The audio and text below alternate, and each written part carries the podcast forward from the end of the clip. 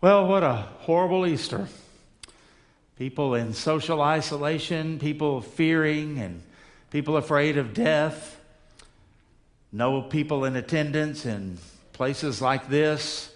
Such an alone feeling, all of that. Am I talking about this Easter? Well, actually, I'm talking about the very first one. When you think about the disciples, where were they? Social isolation, I think we'd say. Scared to death, afraid that they would be the next ones to be arrested or crucified. When you think about what Jesus had prophesied, I mean, it's all through the Old Testament, and it's also in Jesus' own words to his disciples in the New. I must go to Jerusalem. I must be arrested. I must suffer many things. I must be put to death, and I'll be raised on the third day. How many times did he have to tell them? And yet it must have been the most disappointing thing from a human standpoint to have the most powerful event that the world would ever know. The resurrection of the Son of God, and the stone is rolled away, and there's nobody there to meet him. There's nobody there to see it. There's nobody gathered in faith. There's nobody gathered in expectation. And so when I think about what we are going through and facing now, I think, well, we've kind of been here before. And it reminds us that our hope is not in a holiday, and our hope is not in crowds. Our hope is not in Easter baskets or Easter bunnies. I hope not. Our hope is not in getting together as a family. Our hope is not in any of those things, because today, even though everything has changed, one thing remains the same, and that is we serve a risen Savior. And so our celebration today is not so much an event that is on the calendar. It is a person who is seated at the right hand of God the Father. And I'm going to read a text that I've never preached from on Easter, but it's special, and it seems to be appropriate for the times in which we live. There's hope, and the hope is in Jesus Christ. And the book of Hebrews in chapter 2 will begin at verse 14, puts it like this. Inasmuch then as the children have partaken of flesh and blood, he himself, meaning Christ, likewise shared in the same, that through death he might destroy him who had the power of death, that is, the devil, and release those who through fear of death were all their lifetime subject to bondage. For indeed, he does not give aid to angels, but he does give aid to the seed of Abraham. Therefore, in all things, he had to be made like his brethren, that he might be a merciful and faithful high priest in things pertaining to God, to make propitiation for the sins of the people. For in that he himself has suffered, being tempted, he is able to aid those who are tempted. Are you a person that is made of flesh and blood? Then this passage is for you. Are you a sinner? Then this passage is for you. Do you need someone to represent you before God? Then this passage is for you. Do you need help in everyday life because it's so easy to fall into sin? Then this passage is for you. Do you need victory and do you need hope in your life? Then this passage is tailor-made for you. And the reason this passage came to mind is because in this present circumstance in which we find ourselves, people are scared to death that they're going to get some pestilence and they're going to die. It's natural to fear death. It's natural to have a survival instinct. In fact, there's a God-given part of that. That's why we don't walk out in front of cars. That's why we don't drink poison. That's why we don't do those types of things. That's why we fight so hard to stay alive. If you've ever watched anyone die, even in the most peaceful of circumstances, it seems as though the body is made and the brain is wired to survive as long as possible, as long as possible. Keep breathing, keep the heart beating, keep the blood flowing. That's just the way that we're made. And because of this, this passage tells us that the main weapon that the devil used and uses is the fear of death. We're terrified of death. I think it's interesting, and Pastor John MacArthur in California pointed this out. With the coronavirus that mainly attacks older people, we are going to great lengths, even to the point of maybe wrecking the economy, to keep old people alive, while at the same time, babies are being murdered in their mother's wombs every day. It's ironic, isn't it? And yet, as President Reagan said, those who are in favor of abortion, he noticed, have already been born. I mean, we don't want to have anything happen to us, but if it's someone we can't see and someone we don't have to think about, then we don't really worry much about it. But for us, there's a fear of death. For us, we have been controlled. Societies are controlled. You can go to nations in the world today, and the way that they control their population is not merely through laws or court decisions, but there are places today in this world where people are afraid that their government will execute them without a trial, without any due process, and without any crime being committed, just because of what they think, or because of what they might believe, or because of what they might say, or even in some cases for what they might not say.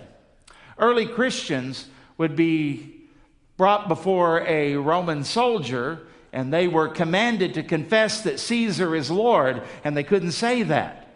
And they would be executed for what they didn't say. Many of them would go ahead and say that Caesar is not Lord, Jesus Christ is Lord, and they would be executed for what they did say. But nonetheless, what was it that the government was trying to do back then? What was it that the government did in places like Nazi Germany, or in the Soviet Union, or in Cuba, or even in China today? What is it? It is the fear of death. And why could the church not be stopped?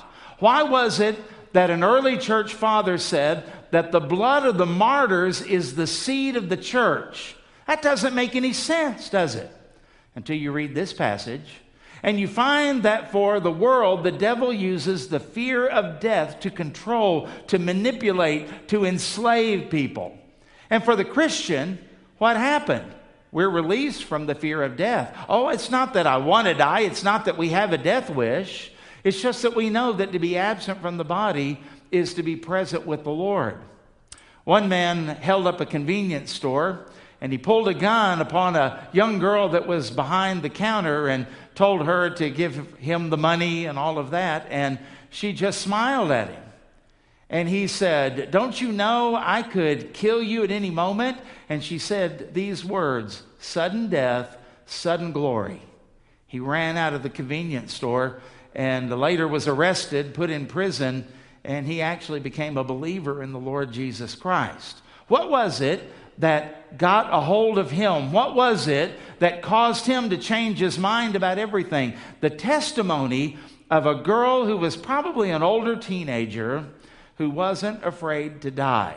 What is it that really changed the culture in the early church? People were not afraid to die.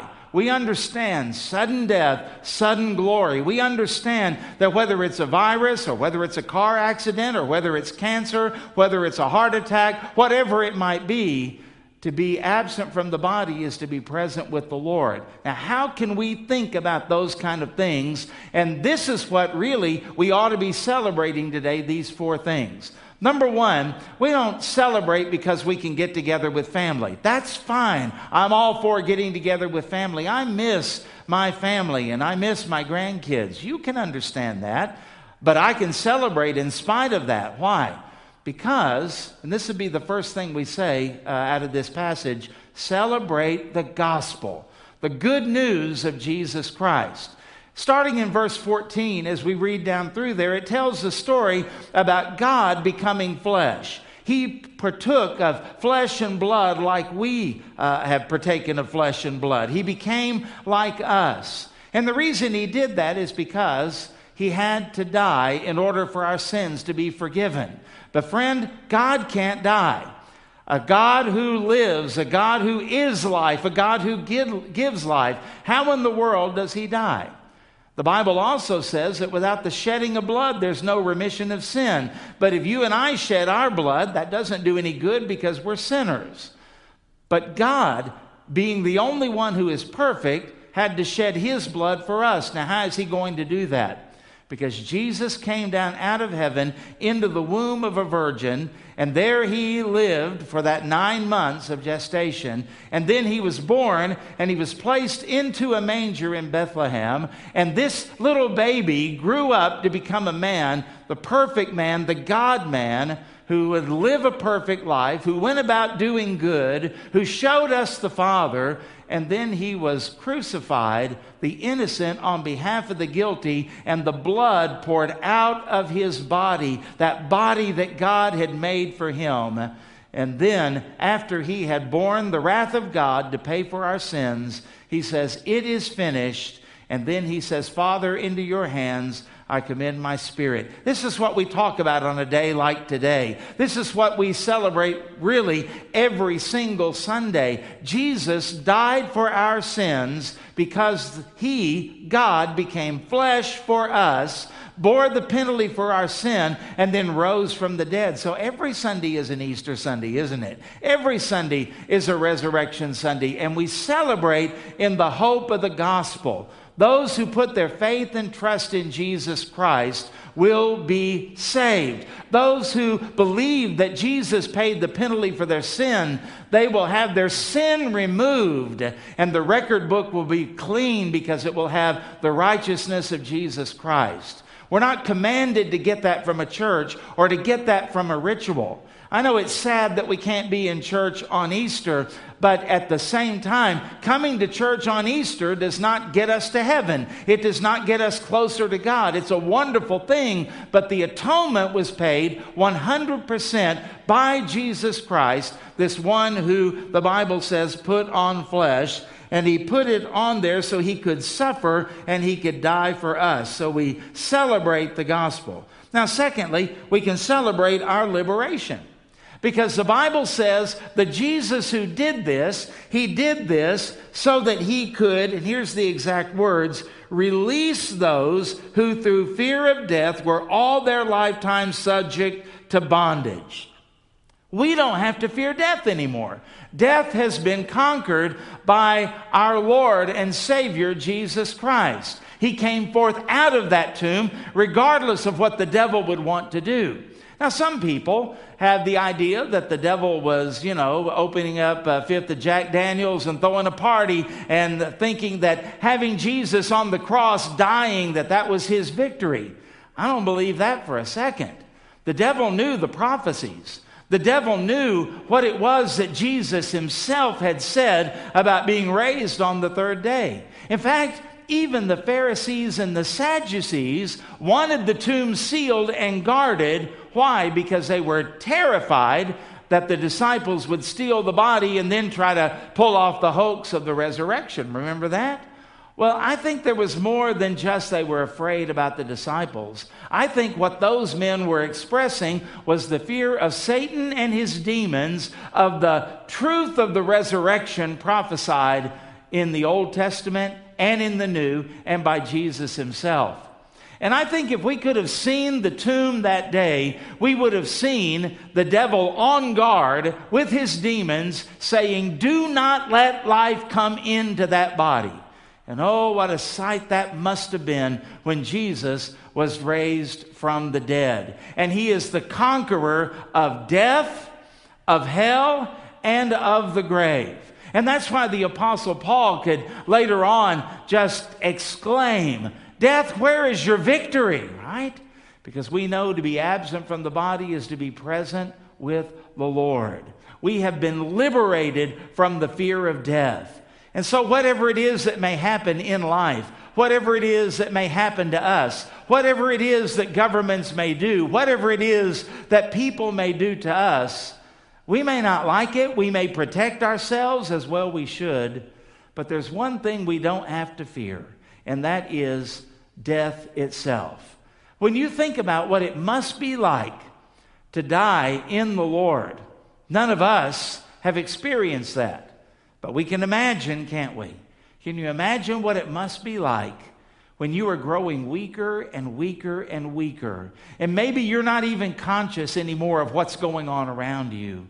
And yet you realize in your spirit, that there are beings gathered around you that are friendly, There are beings gathered around you that are guarding you and have your best interest at heart. And can you imagine at that moment when they say, "It's time, servant of God," and they escort you out of that body, out of this world, through outer space, and into that celestial kingdom of God Himself. Can you imagine what that must be like? You say, well, what if death happens suddenly? What if it happens unexpectedly? What if it happens when I'm in my prime? Can you imagine what it must be like if you were a soldier? You're in a combat zone. What if you are in law enforcement? What if something happens like that? What if you're the victim of a violent crime or any of those things? Certainly we aren't ready for those kind of things, but we can rest in the hope that God is. And we can rest in the hope that He is with us, for He will never leave us. He will never forsake us. And can you imagine what it's like to have those same angels around us that we have no idea about? And then when that moment of tragedy strikes and our life is taken from us, and our first question is, what happened? There they are saying, man of God, woman of God, servant of God, perhaps they even call you by name, and they say it's time, and they escort you out of the presence of the body and into the presence of the Lord. What a glorious thing it is. And I'll make this statement, there is no child of God in history under any circumstance that a second after they died, they weren't filled with extreme joy, and they would never want to come back to where we are now under the present circumstances. You see, this is liberation. When the Bible says that Jesus has freed us from sin, we are free from the bondage of sin, and the wages of sin is death. So when you're free from sin, you're also free from the bondage that death may give you. And that's what the writer of Hebrews is saying. We can celebrate not only the gospel, but our liberation. The gospel has become personal to us. I like this statement in here. He does not give aid to angels. Well, why would He give aid to us? It's called grace, the undeserved, unmerited favor of God. Something that He does not extend to angels, He is extended to sinners like you and me, and He breaks us free and breaks the chains that have held us. And no longer are we controlled and manipulated by the fear of death. In fact, death is something that brings us great peace and comfort to know that we will be in the presence of the one who conquered death for us.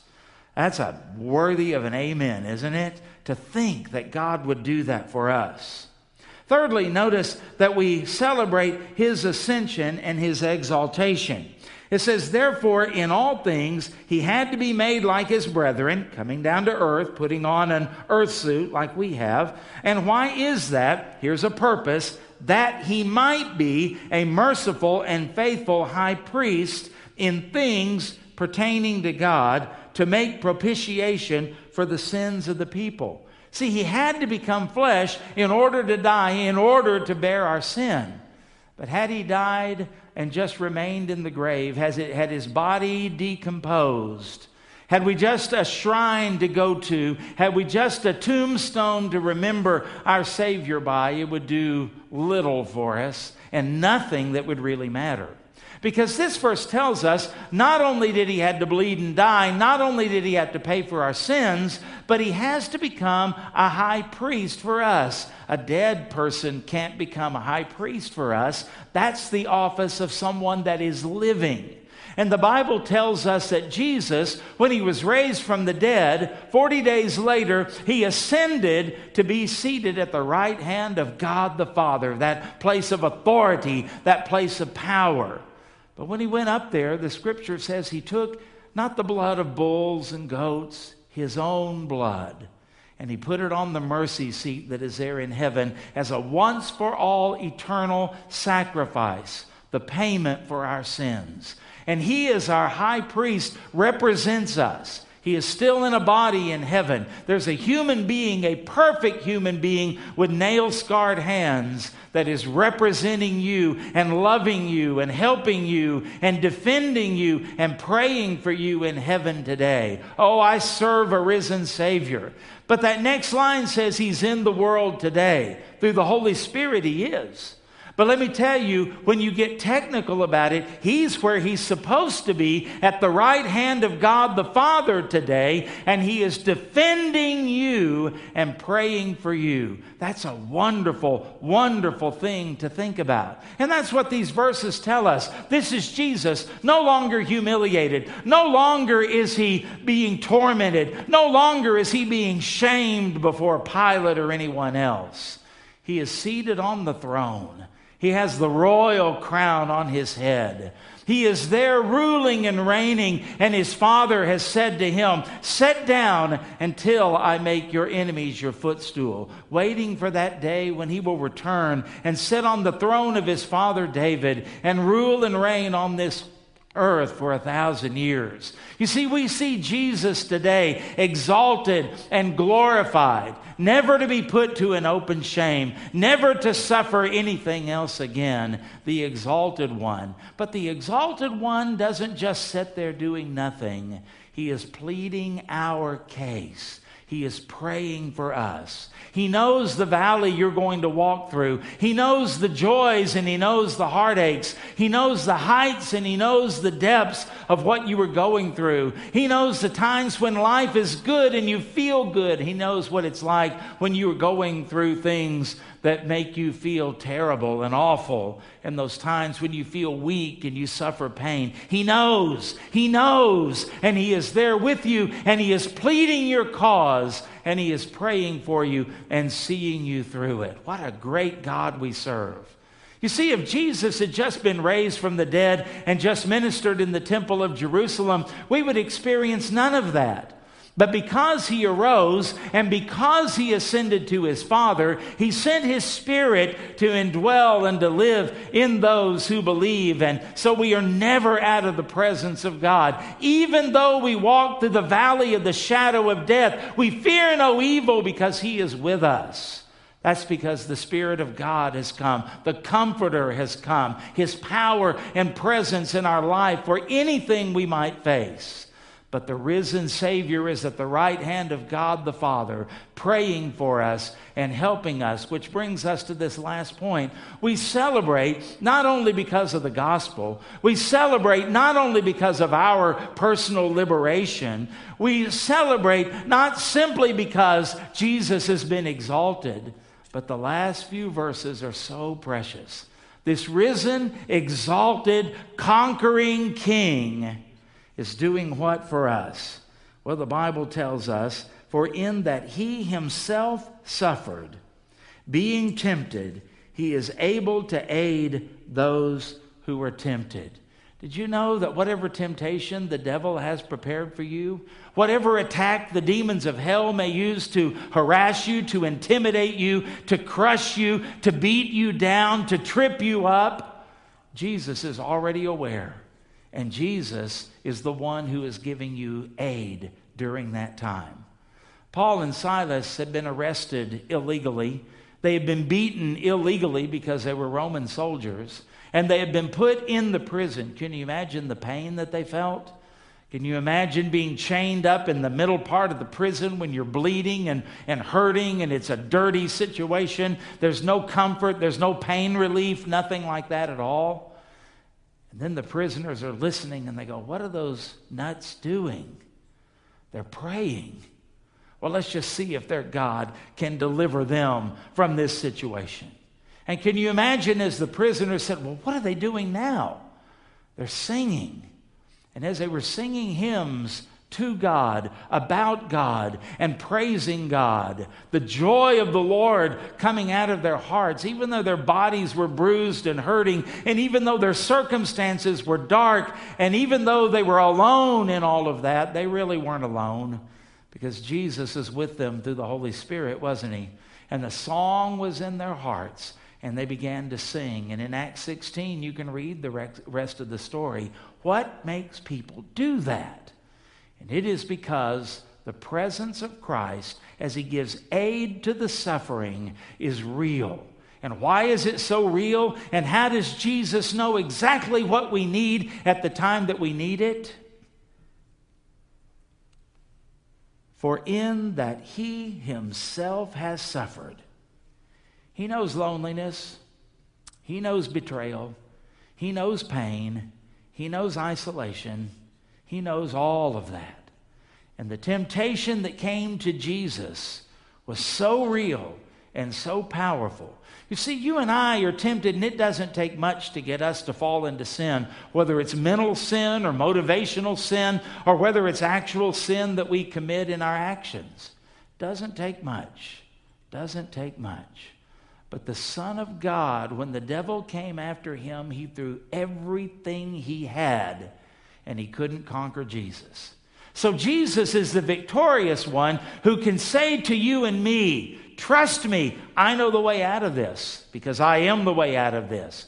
Trust me, I know how to conquer and how to overcome all of this because I've been there and I have conquered it, and now my victory can become your victory, and my triumph can become your triumph, which is what we need, isn't it? To walk in a spirit of victory and in a spirit of triumph that we don't get through positive thinking, that we don't get through just crossing our fingers and hoping for the best, that no devotional will ever give you, that no church service will ever give you, that no pastor can ever give you. This is Jesus himself, the one who has suffered, the one who was crucified, the one who was tempted, and the one who is able to come to the aid of those who are tempted. Oh, do you know him today?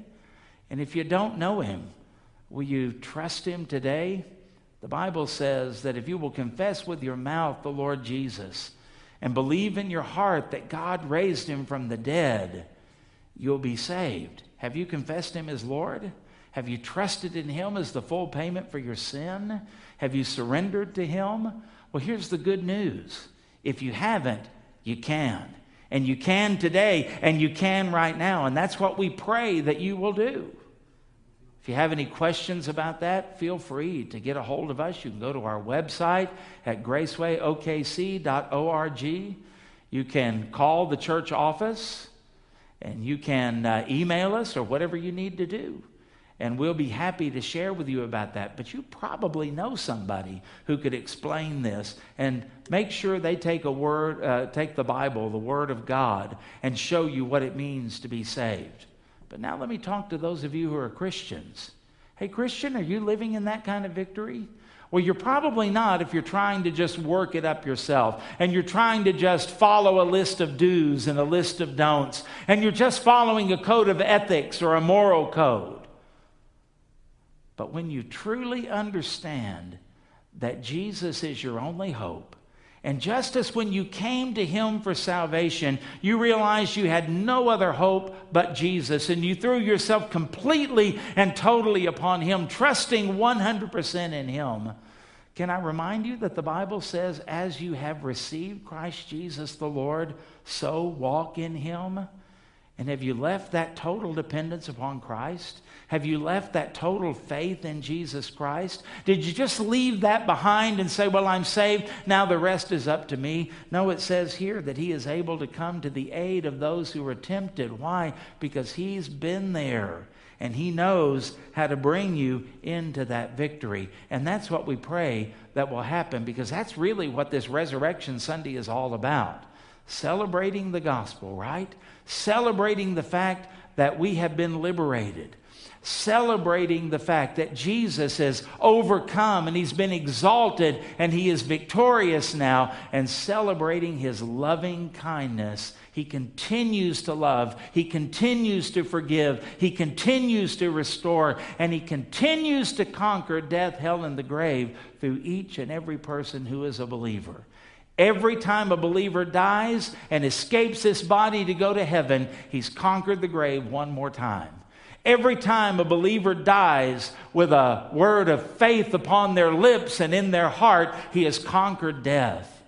And one of these days, according to 1 Thessalonians chapter 4, he's going to come back and there's going to be a trumpet sound, and there's going to be a shout of the archangel, and even the very bodies that we inhabited, no matter how long or what condition they may be in the grave, will be called out and made immortal, because he is still conquering the grave, because his victory is an eternal victory, an everlasting victory, an ever-present victory. And that's really what Easter is all about. I'm sorry you can't get together with all of your family, but that changes nothing about what we just read. And I'm sorry that in this time of this virus going on, we all want to get out and we want life to return to normal, and we can't right now. I'm sorry. And I'm sad too, but it changes nothing about what we just read. And so when we talk about rejoicing in hope, that doesn't mean we rejoice because things are going well or because we feel good. It means we rejoice because Jesus is our conqueror. And I close with these words from Ron Owens. The cross is bare, the tomb is empty, but the throne is occupied. Can I say that again? The cross is bare, the tomb is empty, but praise God, the throne is occupied, and that's where Jesus is today. So set your mind on things above, where Christ is, because if you look around at everything in the world, nothing but depression and defeat await you. But when you look to him, you'll see that what's over your head is under his feet. The cross is bare, the tomb is empty, and the throne, praise God, it is occupied. Let's bow our heads and let's close our eyes and let's have a word of prayer. And thank you again for tuning in and listening to us today. Heavenly Father, we thank you that when we look at this passage in Hebrews, that we see so much that matters so greatly. And I want to pray, Lord, for anybody, a man, a woman, a boy or a girl, who doesn't know Christ as Savior. I pray, Lord, today that you are drawing them to you. You're giving them faith to believe, and they will embrace Christ and the good news of Jesus about his death, burial, and resurrection for their sins, and that they will confess him as Lord and trust in him. I also pray for believers who kind of think that maybe getting saved was what God did, but now the rest is up to me. Oh, please show us that we are to live by faith and to walk by faith. The Bible says the just shall live by faith, and without faith it's impossible to please God. And so we're asking you, Lord, to increase our faith and let us walk by faith, knowing that you will help us, that you will be our life and our power and our strength every step of the way. And thank you that we no longer have to fear the devil's weapon. He's been disarmed on the cross because death no longer has a hold on us. Thank you that you are our conqueror and our liberator. And we pray this, Lord, rejoicing and celebrating not the circumstances of this holiday, but the facts of what Jesus has done for us. Hallelujah. To God be the glory. In Jesus' name we pray. Amen. Amen. Thank you so much, and may the Lord bless you this day.